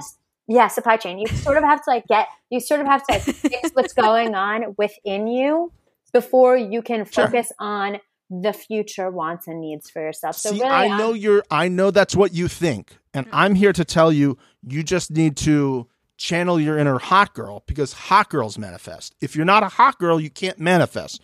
So when you look in the mirror and you're ready to manifest, you just go, "Oh, I'm hot. I can manifest now." That's all you it have is. The, you have the tools. you have the tools. You're already hot. You just then need to manifest. I, you know what I mean? know, you know, That's it. I don't have the, I don't have the tools. I'm missing the tools. I don't I don't know. It seems like you're lifting the tools up. I feel like I'm seeing the tools. No, Mariah has the tools. Olivia has the tools. Nurys has the tools. Mariah has other things. Don't get me started on Mariah. Oh, I, I know Mariah's you're got friends, and I Too don't want to many get into things. She doesn't just have the tools. She has the toolbox, the tool shed, the tool. she, She's she a whole ass full- Home Depot. She's got Home Depot. She's Depot. a whole ass Home Depot. She's Lowe's. That girl is Lowe's. Wait, Lowe's is that the? Yeah. She's leaning against a window, crying while the rain Oh, falls. God. I love it. I In love. the only shirt she brought. I just love. I I truly do love Mariah. She's actually one of the funniest people that I've ever met. If you guys got to know her, I get it. The edit only shows certain things, but she is so fucking silly and funny. And she feels things so deeply. Like when I went and she's crying, like, no, Michele. Oh, that was great. That was hilarious. But that was her hilarious. her sitting and by then Jay, Yeah, Jade, she's Berta gone. going, she's gone. oh, Michele. She's like, she's gone. I said it was like they were watching Squid Games. They thought you had legitimately died. you just like That's- sucked into the black hole. I- yeah, something. just I gone. feel, I feel like I Broke died. two ribs. She's dead. Okay, She's but dead. wait, Broke so some ribs. well, this this broke two ribs things had, has gained a lot of traction, and Yes. because- so Olivia's like, oh, I broke three ribs, whatever, and I was like, oh, I broke ribs too. Well, my first season, I also had a, had a rib issue, like whatever, but they don't send you to a doctor. They say you have an issue with these two ribs, whatever it is, broken, bruised. They don't like diagnose because there's nothing that they can do for it. So it really, yeah. I guess you could do a CT scan or an MRI, but there's no uh, actual like thing that they can Diagnosis, do. official diagnosis there. Yeah. What about a popped boob? Well, that that Like I how do you fix? How do you? she has to get a surgery on it. Did the rib pop the boob? I'm so confused. She has to get a surgery on it. But I'm telling you, when I when I tell you that shit was so brutal, like it was hard to breathe, laugh, sneeze, sleep. I couldn't work out for weeks. Like it was so fucking painful. And this is my second time having like a rib situation. And I wouldn't wish it on an enemy. Really, truly, Mm. it it really fucks you up. Like your walking hurts. Like everything. La- when laughter hurts, that's a really sad situation. It's really Yeah, sad. it is. the It is. sound your body made when it hit the Oh. water was unlike any sound I've heard before. And I was like the moaning, thud and then- of your body hitting. they were like, they were like, oh and my then the moaning god. coming up. Yeah. Everybody was like, oh my god, she's so sad she left. I'm like, no, guys, I literally got the wind ripped from my sails. I had no. I died for a second. I was like, like I there was no no breath coming in. I was totally and honestly, that was my overarching Yes. thing. It's so strange. I knew I was going home and I didn't feel any sorrow at that moment because I was so Mm. stressed about how, how badly hurt I was that I was like, "Oh my Yeah. god, like am I okay?" And I didn't even feel sad. I was yeah, like- you handled you handled that purge with grace. Honestly, I was very impressed with how you handled that whole thing. Because like a- after the game you played, after beating Cara, after Oh, everything God. you went through, to go out at the end like that in Two that seasons way, in a row. Two seasons in a row. I thought same you handled way. it incredibly well. Yeah. I, I really, when I tell you that part of the reason that I handled it that way was truly because I really was hurt. And I really was like, shit, I'm like, like, I honestly don't think that I could have ran a final even if I wanted to at that point. hmm Um, it really, I was really hurt. Um, but it that wouldn't have healed by then. Yeah, they went to a club Yeah, right no, away, it- and then it definitely would not- go to a final. It definitely would not have healed. I would have been in the thick of it, trying to run, like carrying a rope with like my ribs hurting, like but also like I really was like I've done I was like I've done everything that I could have done. I played the game as hard as I could have played. I kept as my integrity as well as I could have. And um you know, I was like I found love. I'm good. I'm going in a home. hopeless place. No, just kidding. But really, like, I, I really was in a place where I was like, I was so proud of my game. I genuinely left with my Yeah. head held so high. Um, I didn't know I was As you going to get should. this level of like hate and venom from the fans. I think a lot of that has to do with how much airtime I'm getting, which I can't control either. But um, Right, Mhm. right, right. but I really left so happy. Yeah, it's like Taylor Swift at the NFL games. You know, Yeah. It's not her fault. yeah, and Whoa! Yeah, we love Tay Did we just have Mixie like give I a agree Swift that. apologize? That's not her fault. I don't like her, but that's not her Oh, fault. Okay, all right. I was like, what's happening? I'm at least my God. ungrounded. We're not going to dive Team John into why Mayer. you don't like her. We'll we'll get you therapy for that because she's amazing, or we'll just give you the Lover album and that will help because we all know Lover helps everything. I have John Mayer. I'll be I'll be just fine. Uh, me and John are gonna just kick it uh, over here while you guys do whatever the fuck you're doing over there. okay. Well, I love John Mayer too, but um, no, but I really, I really, I, I really left. I swear, I left this game feeling so proud of myself. And then I got home, and all everybody had stopped talking to me. Like Corey wasn't talking to me, Nurys wasn't talking to me, Berna wasn't. They they all blocked me. Ugh, They all like Berna wasn't talking to you. What the fuck did you do to Berna? Berna blocked me. you were my number one. So Nurys, Corey, Berna, Mariah was a little bit upset with me. Jay was upset with everybody. I guess they had went around and fact fact checked, meaning they all just talk shit about me. And Berna basically, Well, yeah, you were being a brat. So yeah, Berna basically went around saying that I had said this about this person, this about this person. I was like, I wasn't even friends with you enough for you to like, like I wasn't having conversations like that mm-hmm. with you to talk shit about this person. So it felt like everybody was taking out their frustration or anger or whatever on That's me. exactly what it sounded like. Mm. And it Yeah. was we saw in the last episode Corey was sitting there with Colleen and they were they were doing some of that. And I sat there and was like oh oh I'm sorry. Aren't aren't you two both in a final because of her? Isn't isn't this how it worked Corey with what you did earlier in the fucking season? Yeah, and then you say this shit. Like this is how an alliance is supposed to work. An agreement's supposed to work. It's supposed to be mutually beneficial. And you hope you all get there. You guys got to the fucking end because the other sides of this you're right in the fucking middle so congratulations maybe be fucking happy that this worked for you i couldn't believe that I shit. I text Corey very very upset about this. I unfollow Colleen. Whatever it is, what it is.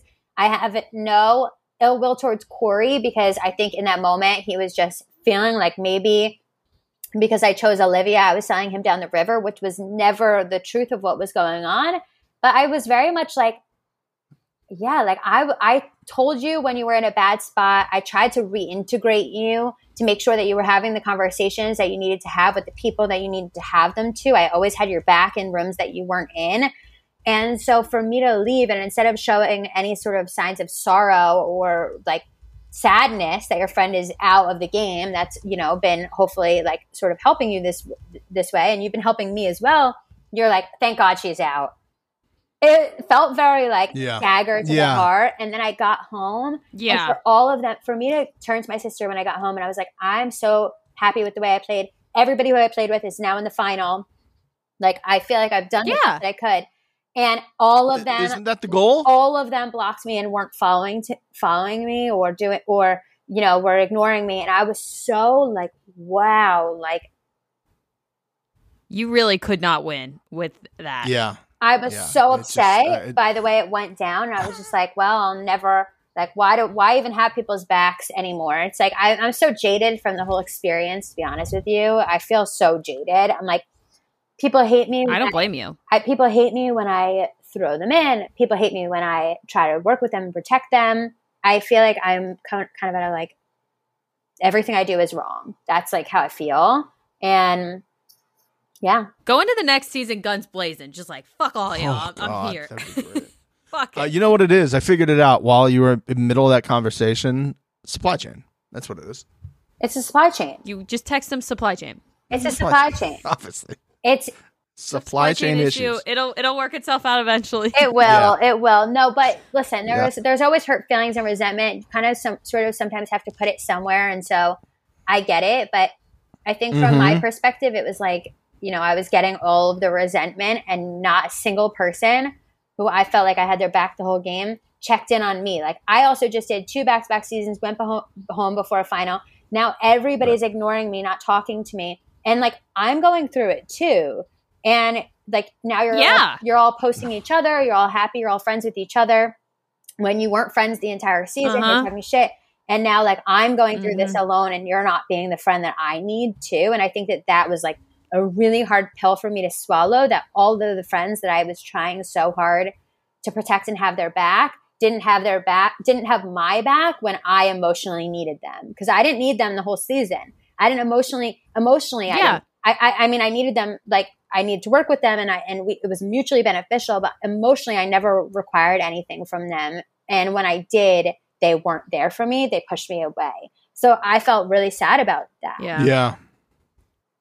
Did any of this get ironed out in like the reunion? Or obviously we haven't seen the reunion yet. Who knows what they'll show and what they won't? But like, were were you guys able to kind of like get to a better place now? Is there still people that are like, it just honestly probably got worse because of the reunion?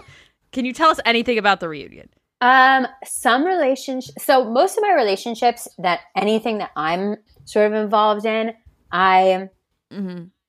Handle it head on.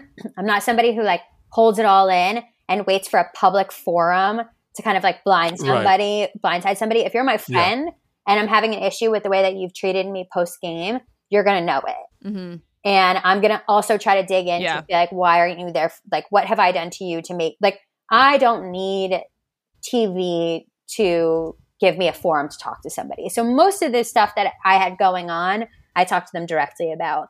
Um, even Callum, I've even talked to him directly about everything that went on with him. Um, but I think we'll see relationships. I think we'll see some people find resolutions. Most most of them, we're not going to see any sort of resolution. I would say. I would say I, I I feel like that's gonna be the reunion. It's just people yelling at each other. ninety percent of the reunion is people yelling at each other. It, which is, I said, I said to the producers, I was like, do we have any funny, fun moments in this whole reunion? It felt very. there's a lot of hate going on. There's It doesn't sell. Uh, It doesn't sell. there's a there's a lot of. I mean, people are really hurt. People are really, really. They're just mad at each other. They hate each other. And I'm seeing it now too with like the way people are podcasting and tweeting. It's like, what do we do? like? What are we doing this for? It doesn't need to be this negative. It's it's really taken on No. a life of its mm-hmm. own. And when people start feeding other people and talking and making it worse and worse and worse, because there's like I have anx- I have animosity with them. So does she. So does he. So then it's like a group mindset sort of thing, where then it grows a third It's a gr- head. it becomes a group think. Right. and I think we're And then the little of tweak on what that person says then gets tweaked by somebody else. And by the time Mhm. it's gone like five levels deep, the thing is completely, completely morphed and moved out of there. yeah. Uh, since you talked about fun things, there is something I do want to ask you. This was on our our, sh- our sheet here. What was your favorite funny thing that we did not see this year?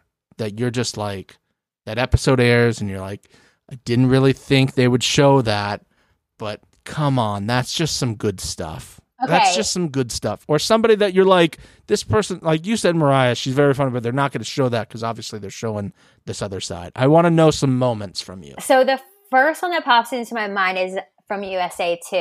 It was a huge fight between Josh and Fessy, and it was fucking hilarious. I'm sorry. It was it did the way it ended Ugh, was I- not hilarious because I would pay it just the way it ended was the way it ended was really it was it ended up not being funny, but it started really funny. Fessy was fucking he was really going ham on the beers. He was just he was full sending it. Got it. sometimes when Fessy does that, he starts to rap, do whatever. I know you guys probably know this story, but and because I think I had talked about it in my exit press, but he was doing a rap on the bus and he was like, Josh, you think you're a bad bunny, but you're actually a sour gummy. Like some shit like that. Like his rap's not good. Ugh. But he called he called Josh a sour Dixie's gummy. loving but this. Josh Josh is also very emotional. So Wait, hold on.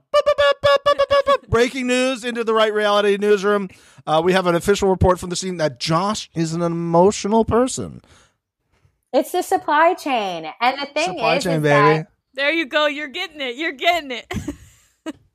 So I think also like Fessy is also very emotional, and sometimes you don't get that, but you it's like you say it the right the wrong thing to Fessy at the wrong moment, and he punches you in the face so and gets kicked off so the show. Josh had said something. Josh had said exactly. So Josh had said something sort of like n- now we're an hour, we're an hour or an hour and a half, two hours later at the kitchen table, and I hear something loud. I'm I'm in the kitchen and I hear something loud, and I see like a table basically being flipped, and I'm like, what the fuck is going on? I guess Josh had said something sort of sassy to Fessy, but I think it's all stemming from this random rap. And so they get into a huge fight. I mean, it's in the preview, everything. How could that be eliminated? It was don't the most wild, like, stupid fight of all time, stemming from this dumb quote. I know. I I'm think so it's a. C- sad. I think it Um, might be like a CBS issue that they don't want to show that. That was my take because it was like, how did this disappear? I'm like, I think it's just like a CBS thing that they don't want to Yeah.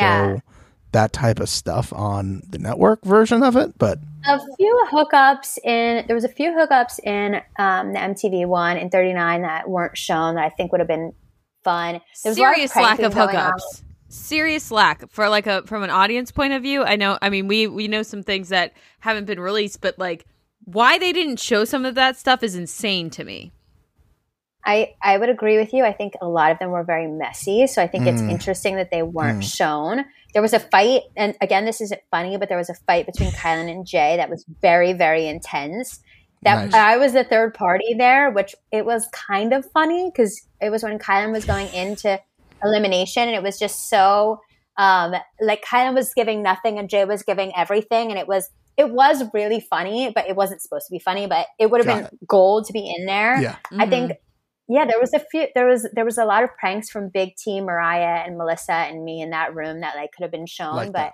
yeah, I mean overall, listen, this game, it's really crazy because there's so many bad moments that I think about. And I'm like, "Ah, so many meltdowns. But really the overarching thing is that it's actually really fun. These people are amazing. They're reality TV stars for a reason. And they're Yeah. really funny and fun and dynamic to live with. So like Mhm. there's a million moments. You can't capture Okay. them all. And that's why it's like yeah. yeah. We have we have two final things. We're not going to ask Okay. you to name names with the hookups because we would not put you in that position. I would like, however, unless you want to, unless you want to, um, There's definitely one that's going to be shown at reunion. Beautiful. Beautiful. Can you give me a number of total hookups that you're aware of from the season? Are we talking eight or above? Hold on.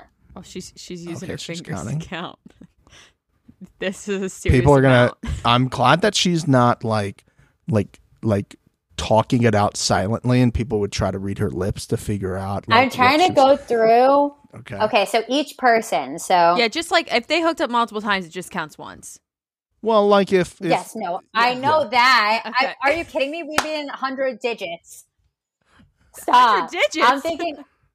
Yes. lots yes. of banging in the I'm bathroom, thinking- boys and girls. How are they not showing this Not that- shit? It's in the bathroom, Mixie. They know where to go. Come So on. I think I think there's probably nine or ten different combinations of people Hmm. that have hooked up. And let's see, how many are we aware of? Wait, at hold on. this Let me point? see. Let me see. I think it's I think we're aware of five. We're aware of five. Mixed in, name off the ones that we're aware of. Michele, who are you aware of?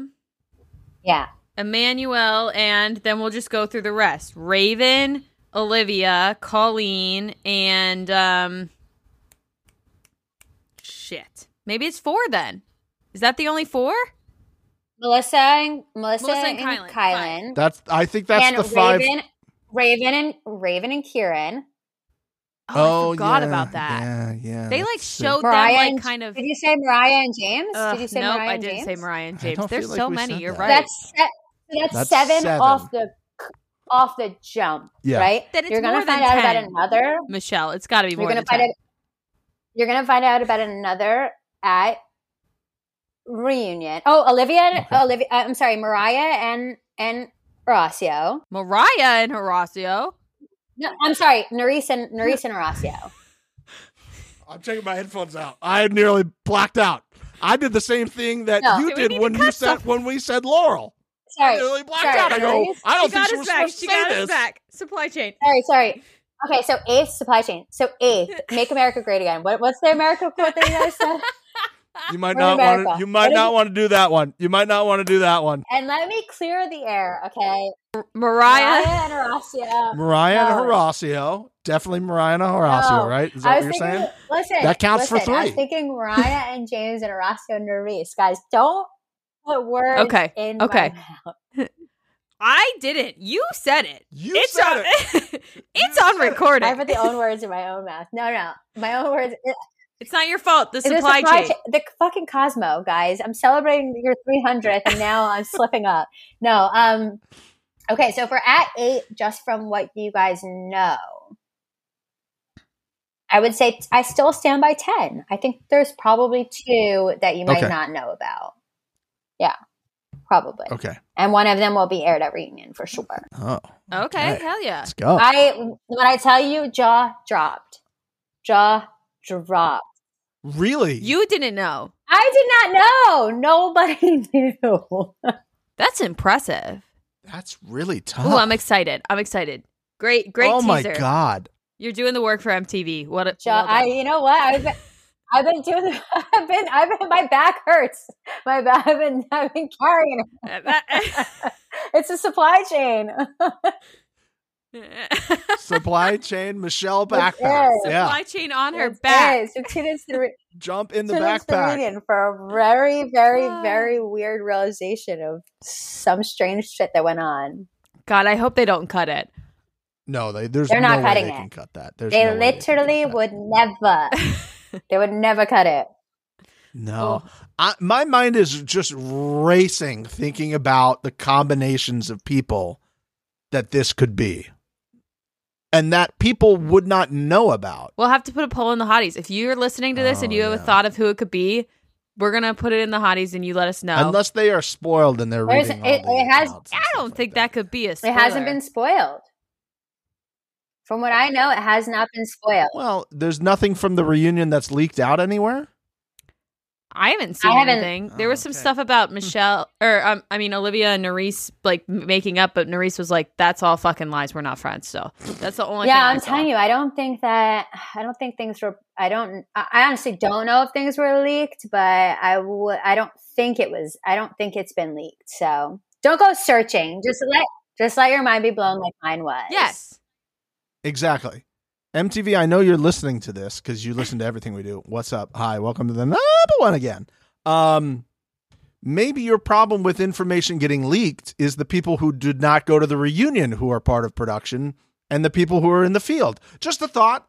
Just a thought. If you're trying to figure out where it's going, just just the thought process. But that is here or there.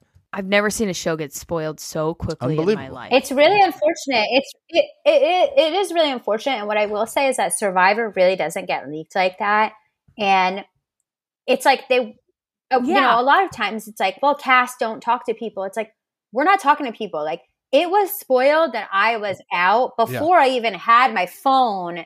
Like my parents That's what I'm saying. my parents knew before I was even out to tell them. Like, you know, it's just one of those things. It's like it's clearly not coming from from us.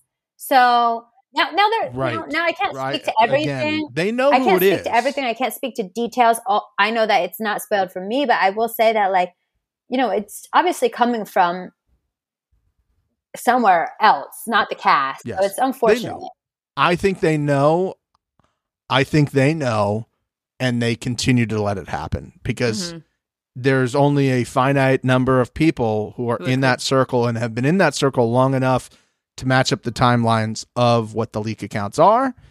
Therefore, you could figure it out if they really wanted to. I think they either A, know about it, or B, just don't really care enough because that continues the ongoing season that they want this whole situation to have. Uh, last question is always Mixie's. It's a very important question for Mixie. It tells her a lot about who you are as a person, especially in your house. I feel good about this. I feel like Michele's going to give me the right answer. I do too. I feel like she's definitely going to give you the right answer. And I- I will state there is one correct answer and one very incorrect answer. Are you ready? Yes, I'm ready. Okay. When you put the toilet paper on the hook, does the paper go over or under? I've been schooled. I've been schooled from this. I've I've made the mistake of under before, and Lord knows that's You've had a you that's not the right decision. you've had a me in your life. I've had it. It's not the right decision. It's not. not. It's really not. And I don't No. feel. I will say I'm not somebody who passionately stands in one corner or the other, but I would never. I would. I know it would cause some people to go into a state of turmoil, distress, uh, self reflect. Last thing I need is people to sit on my toilet and spiral into a, a deep, meaningful self reflection. So I Yeah. need to get do my service by having it over because that's what makes people feel the most comfortable. So I know, I know what the people want. Thank you, I know what the people want, and Lord knows She's I'm a, a giver. giver. I'm a gi- I actually I I'm really a pillow princess. I'm really not a giver, but um, let's just That's different. let's That's just make it known. Different Let's just make it known. I, I'm a taker. I'm a taker. No, but I like that. In the in the bedroom, you are a taker. In the bathroom, you are a giver. Give her. it's true. well, unless it's the challenge bathroom, then it might Oh, be. yeah. Different. Uh, there's no mics in the challenge bathroom, so who knows if I'm a giver or a taker? no, this really has gone Allegedly, allegedly. allegedly. Uh, It's Allegedly. supply chain. It's Who supply knows? chain. No, guys, this has gone full full circle. I mean, we've really, we've really, we really just Yes. It's how we do it here. We do everything correct here at the number one. The only thing we're asking you to work on for the future, from Mixie's perspective, is just zero out that microwave timer at the end. Okay. That's all she's asking. And you know what? You, I believe in you. And sometimes all it takes is one person to believe in you in order for you to manifest the things that you deserve in the future. And I'm leaving here with my head held high. Yeah. I'm leaving here with some self reflection. I'm leaving here with a good turns of phrases in my pocket and a joyous outlook on the future Yeah. of myself and the challenge. So thank you guys. Happy 300th episode. Cheers, Cheers to, to that. Cheers to that. Cheers to that. Hey. We laughed. We cried. We had microphone outputs. We had a we we experienced everything on this 300th episode. It's all you could hope for more. I'd say she closed us out for us. I really think you did the job for us. Thanks so much. We appreciate you. Yeah. Thank you guys. Oh God. Follow us on Twitter. Follow us on Instagram. Follow us on all social media. Smash that subscribe, button. Subscribe. Well, Michele said it best herself. What an absolute roller coaster of an episode with her. I had so much fun. I really hope that this changed some people's opinions of her. I think that she was painted in a bad light. Some, um, you know, not so fair assumptions about her were made. And I just loved this interview. I thought it was a great 300 for us. Yeah, it really was. I enjoyed it. Like the goal wasn't to set out to be like, here's what you have wrong about her, but Yeah. I think it was a, you know, what we did. We learned and grew.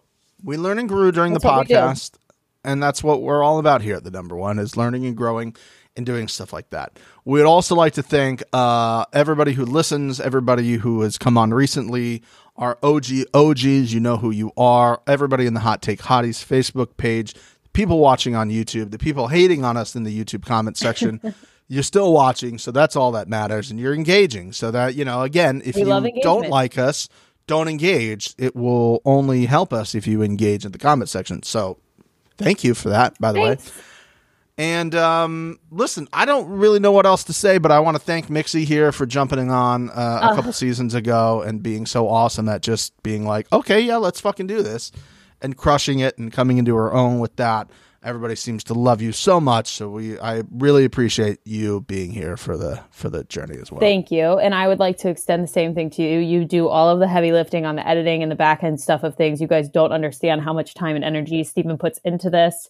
And that is why it is so entertaining for everybody. So thank you for also allowing me to come in on this and have a good ass fucking time.